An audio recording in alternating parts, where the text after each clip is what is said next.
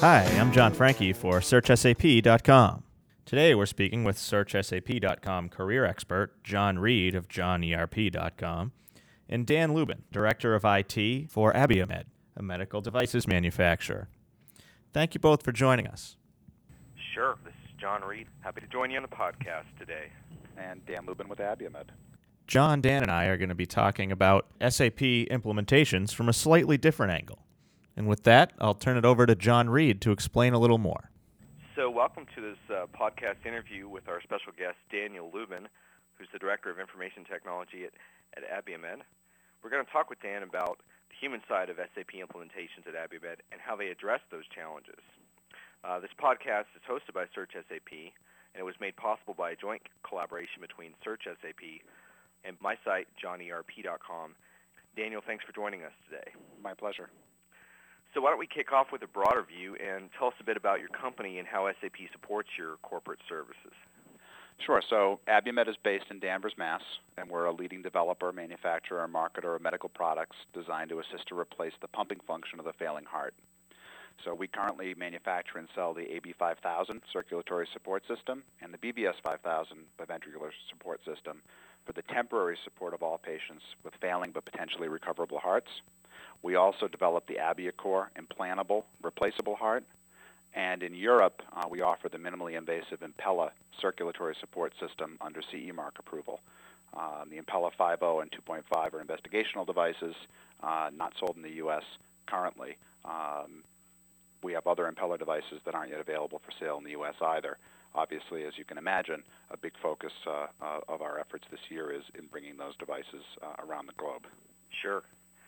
And how does SAP fit into your, your efforts promoting those products? Sure. So as a manufacturer, um, we have the, the same requirements that any manufacturing company does, with the added uh, with the added um, areas of, of compliance and, and obviously quality being the, the thing that we all uh, hold dear, especially in medical devices. So SAP supports our, our finance and manufacturing functions. Uh, it supports our supply chain.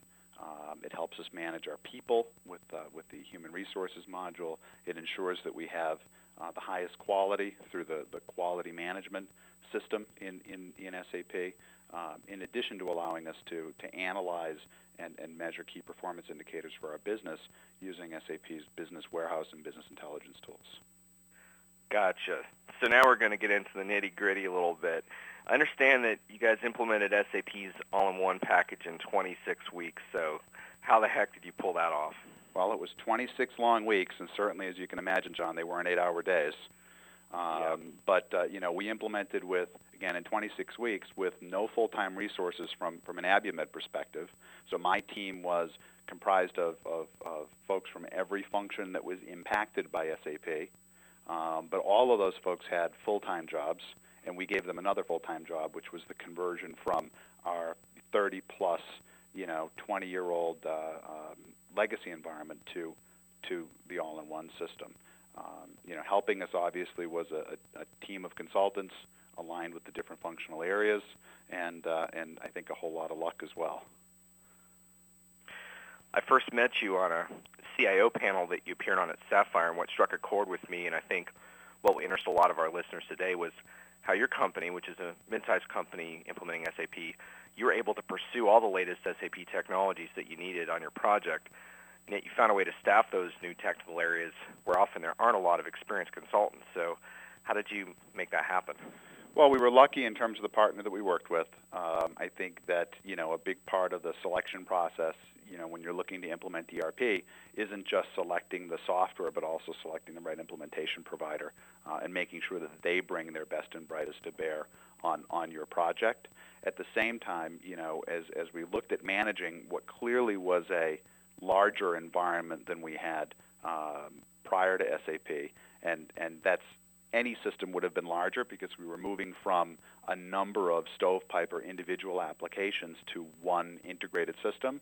Uh, we realized that you know we had two choices. We could either bring in a large technical team, in other words, we could we could create the empire of IT, so to speak, or we could look at strategically how we could partner with other companies that were experts at different areas of the SAP environment to ensure that we had our risk obviously mitigated properly, um, but at the same time still retain the flexibility within the business um, that, that you tend to lose if you, you know, if you try and hire 20 people, you know, overnight to, uh, to run your environment. So it was a combination of, from an implementation standpoint, great consultants um, with, a, with a good process as dictated by SAP, their ASAP process. And then from an operational standpoint, you know, leveraging some of the experts that are out there in areas of basis administration, so managing the application landscape, um, SAP security, and then both on and offshore development to ensure that when we had something that needed to change, that, that we had the, the, the experts out there to do it for us without having to worry about the bandwidth issues that any company has when they try and use their internal team for everything. I'm glad you brought up the offshore piece. How did you uh, find a way to work the offshore uh, model into your implementation, and did you find that it really did reduce your, your costs and provide the value you were looking for? Yes, so we use offshore resources really in two areas. We use them um, for some of our validation uh, and compliance testing.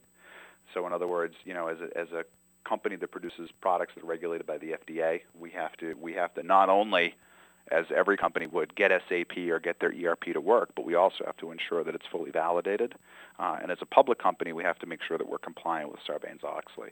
And so one of the ways that we've outsourced is we, we on a project basis, use a firm with a U.S. presence, but with offshore um, resources to, to do some of that testing.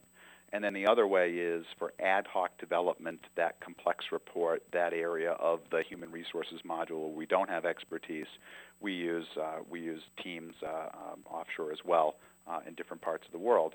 And what's worked for us is working with U.S. companies okay, that have that offshore capability. Um, I think that coming from large, a larger company background, you know, in a big company environment, you can manage offshore teams directly and I think have great success.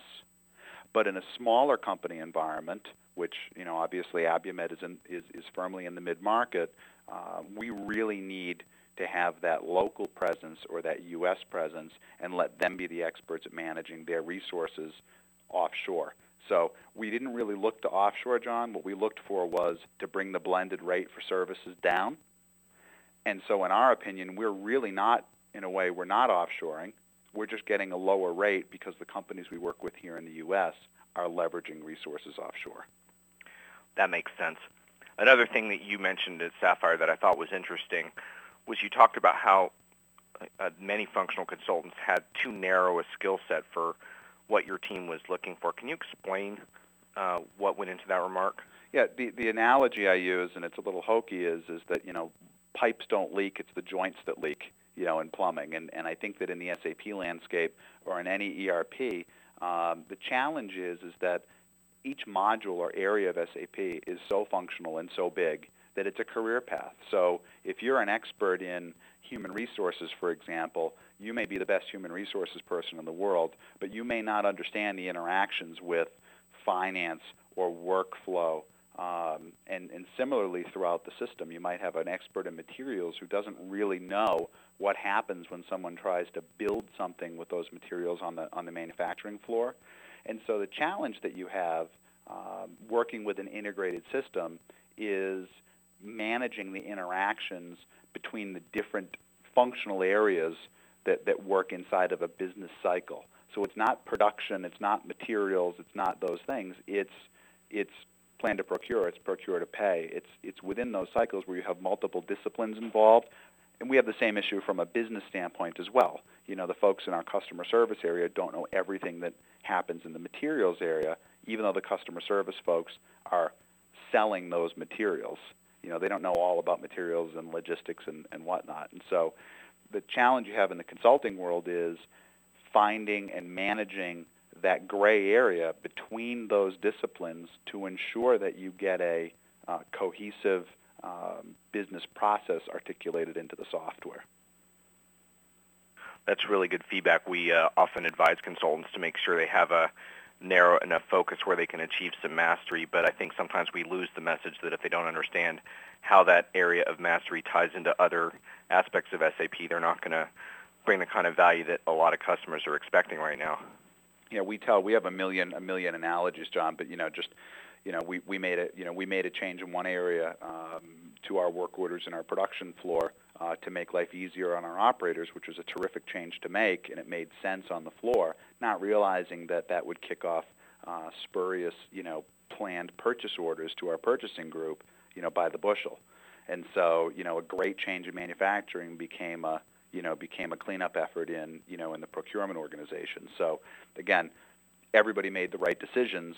It's just a matter of no one can know the whole system, and so the level of collaboration around what you do with the system has to go up markedly compared to what you might have done before in a less integrated environment. Sure. As part of your staffing model, did you look at bringing in full-time employees that had uh, SAP backgrounds to contribute? Absolutely, and so you know we and we have done that. We've brought in one very senior uh, reporting analyst uh, who helps us with some of the programming around some of the reports and forms and labels and so on that we need. Uh, over the course of the next year, I think that we will look to bring on a couple of additional resources um, to make sure as we that we're leveraging things like business intelligence to, as I've kind of put it to my team, to address those issues that are that are big enough to be addressed but too small to be packaged and outsourced comfortably or cost efficiently. And so, you know, will we ever have a 20 person SAP team? No. We have one dedicated person now. Will we grow that to two or three as we bring uh, our operations in Europe online? Yeah, we, prob- we probably will. Um, but that's really more to do with the natural growth of our utilization of SAP and the growth of the business um, not so much the need to add a lot of headcount to support SAP. Sure. Now we know you you definitely achieved some benefits through your SAP implementation, including all the uh, compliance aspects you were able to fulfill. Uh, but your users did go through a lot during the implementation. And uh, how do they feel about their their daily jobs using SAP and such? Are they on board with what's happening, or do they kind of ever tell you, "Hey, I wish it was the way it was before SAP came along"? It, it's a great question. I think that, you know, I mean, certainly do we have people, you know, and I'll make the joke even though this is a podcast, do I have anybody with an SAP tattoo? you know, pro- probably not. At the same time, you know, we did introduce a lot of change to the business. And we had the benefit of a set of legacy systems that no one liked. So in a world of there's nowhere to go but up, SAP was definitely a step up in terms of you know how people feel today, uh, whether they go back. No, they wouldn't go back. I think that you know in terms of the the frustrations where they exist. Well, one, I think they exist in any environment in any company, but two, as we brought our business processes into SAP, we brought a level of rigidity to those processes that people I don't think necessarily anticipated in every area. And so the, the way I sort of explain it internally is where process and practice didn't meet, people have felt, you know, people have felt more pain. And it's a good thing because we've taken variability out of the execution of processes, which means that we're executing consistently. But at the same time, that can be interpreted negatively to mean that we've reduced our flexibility. And so I think that's an area where people continue to get more and more comfortable um, but we've seen, as you mentioned, you know, tremendous benefits in terms of the visibility to data, the visibility into our WIP, uh, into our supply chain, um, the the 90 plus percent improvement we've had uh, in terms of our travel and expense reimbursement process, which has been a particular benefit for our field clinical and salespeople, um, and we're going to see even bigger benefits once we bring our operations in Europe online and bring our global consolidations into SAP, which is a, which is going to be a huge leap forward for us. A project we kicked off just two weeks ago. Excellent. You uh, were very uh, clear at Sapphire that your staff did struggle a little bit with burnout during the implementation cycle, and I admired that you said that because uh, when we talk about the human side of SAP implementations, we often think about people, you know, almost like fulfilling these robot-like functions on the implementation team. How did you deal with situations where you thought your team was a little spent and you, you, you were trying to tell them, hey, just 20 more yards to go, we're almost there. How did you uh, get through those times? So, I mean, the, you, you have to put a lot of effort into the human side of the implementation. I mean, the, the fact is, and everyone knows it is, is that the clock is ticking. You know, the dollars are being spent in terms of consulting and distraction from our daily, our daily jobs, um, and that the only salvation is to take the system live to, to get to the finish line, which is really just another starting line. Um, you know, we spent a lot of time over communicating. We bought a lot of lunches. You know, you spend a lot of time trying to communicate with folks one on one. You do everything that you can, just like you would in any project, whether it's ERP or you could be building a house. You know, making sure that people understand one that they're appreciated, um, you know, two that their efforts are important and valuable, and three that everyone's working towards a goal and what you have to do is continue to raise the visibility of that goal.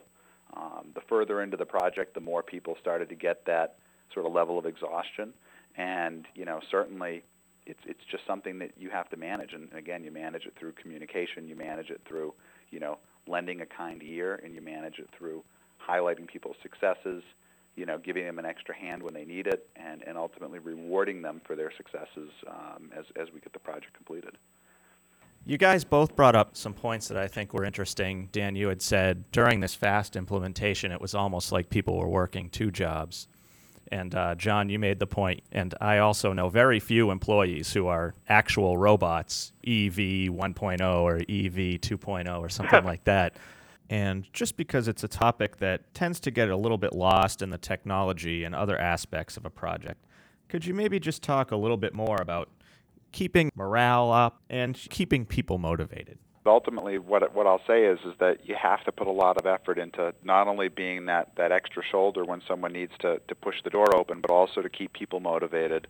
And certainly, you know, we did make sure that, that we recognize the efforts of the employees that worked on the implementation. And I, you know, I'm glad you brought the question up because I think this is a mistake that that companies tend to make. I've seen it in other, you know, in other companies um, where people think about something like ERP as just another part of the job and, and don't realize that, as I had said earlier, that it's a second full-time job during the course of the implementation and beyond. And so it's critically important that senior management recognize uh, that this is a huge effort and it's a huge uh, set of responsibilities you're putting onto your onto your team, and that people are going to have to go above and beyond the call for the project to be successful. And in turn, the company's got to make sure that they reward and recognize that and I think we did a good job of that here.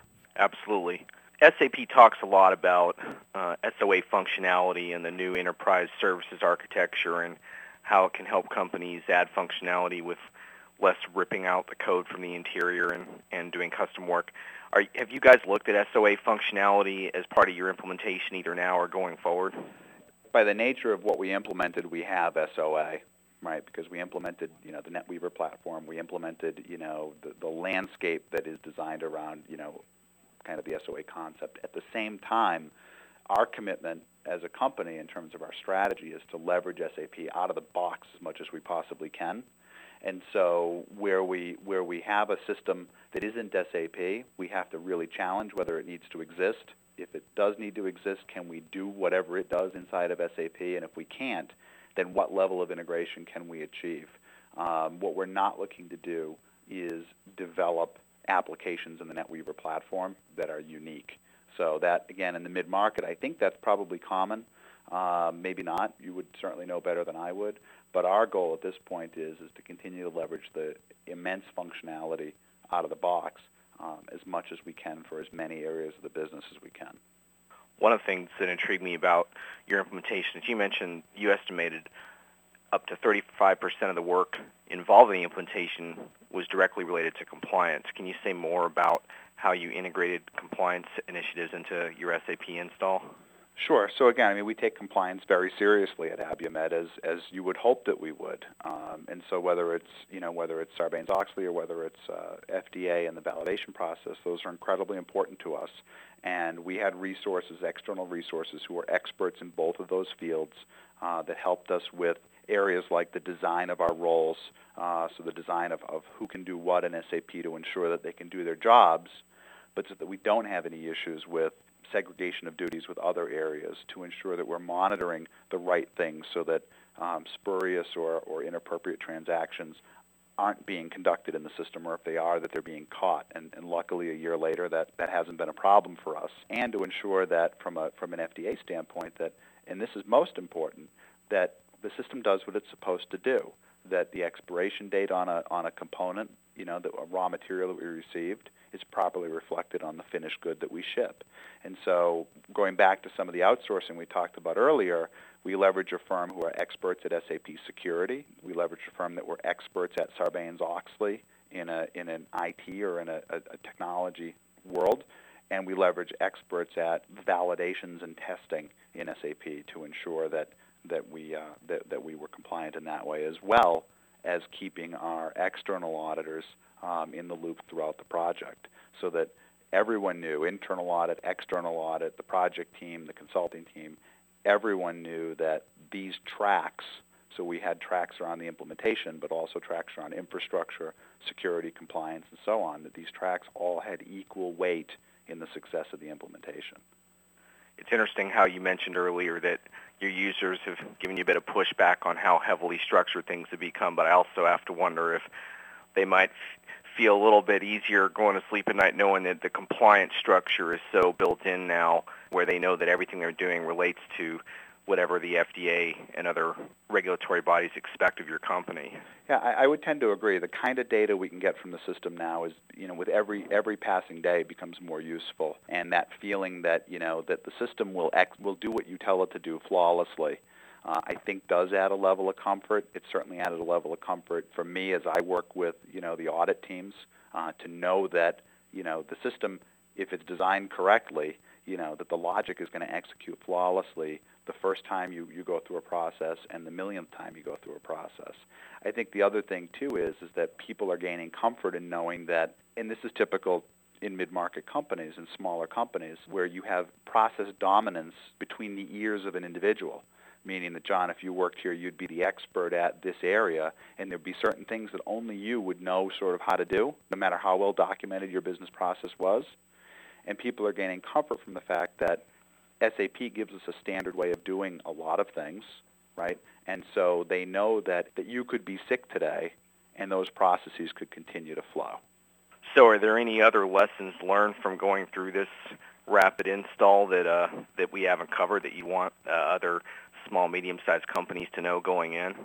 Sure. I mean, I think that you know every implementation is is certainly is different. Every company is different, but there's some. I think there's some common lessons learned for us that are probably worth covering.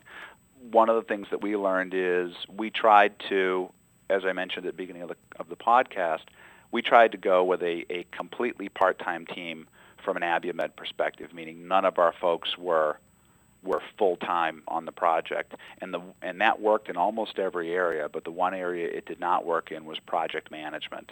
The one role that I didn't fund that I absolutely would have funded given the opportunity to do it all over again was that key project management role. So that's the first thing. The second thing is, you know, there were areas, so as you know in the SAP space, SAP gives you not one, not two, but five or ten best practices that you can adopt in your implementation. And where we decided that we had to be special, so where we were so unique that we couldn't use any of those best practices, uh, where we did something completely different, we now realize we've taken on a management burden or a maintenance burden for those proprietary processes. And though that's something that, again, if we could do it all over again, we would have pushed harder uh, to align with SAP best practices.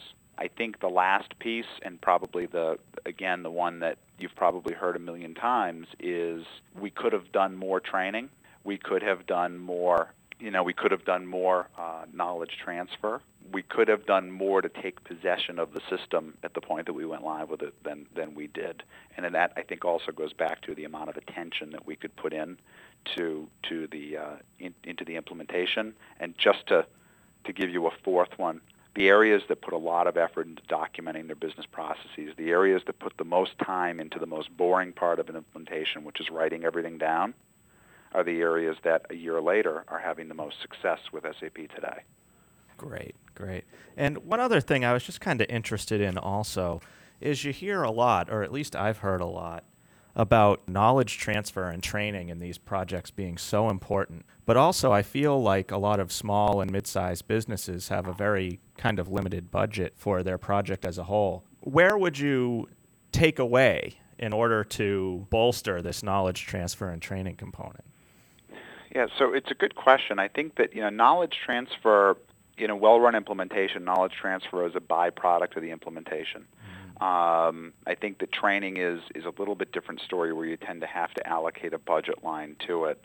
But I think where where where I would do things to ensure that we had knowledge transfer is, you know, if necessary, I'd reduce the the scope of functionality.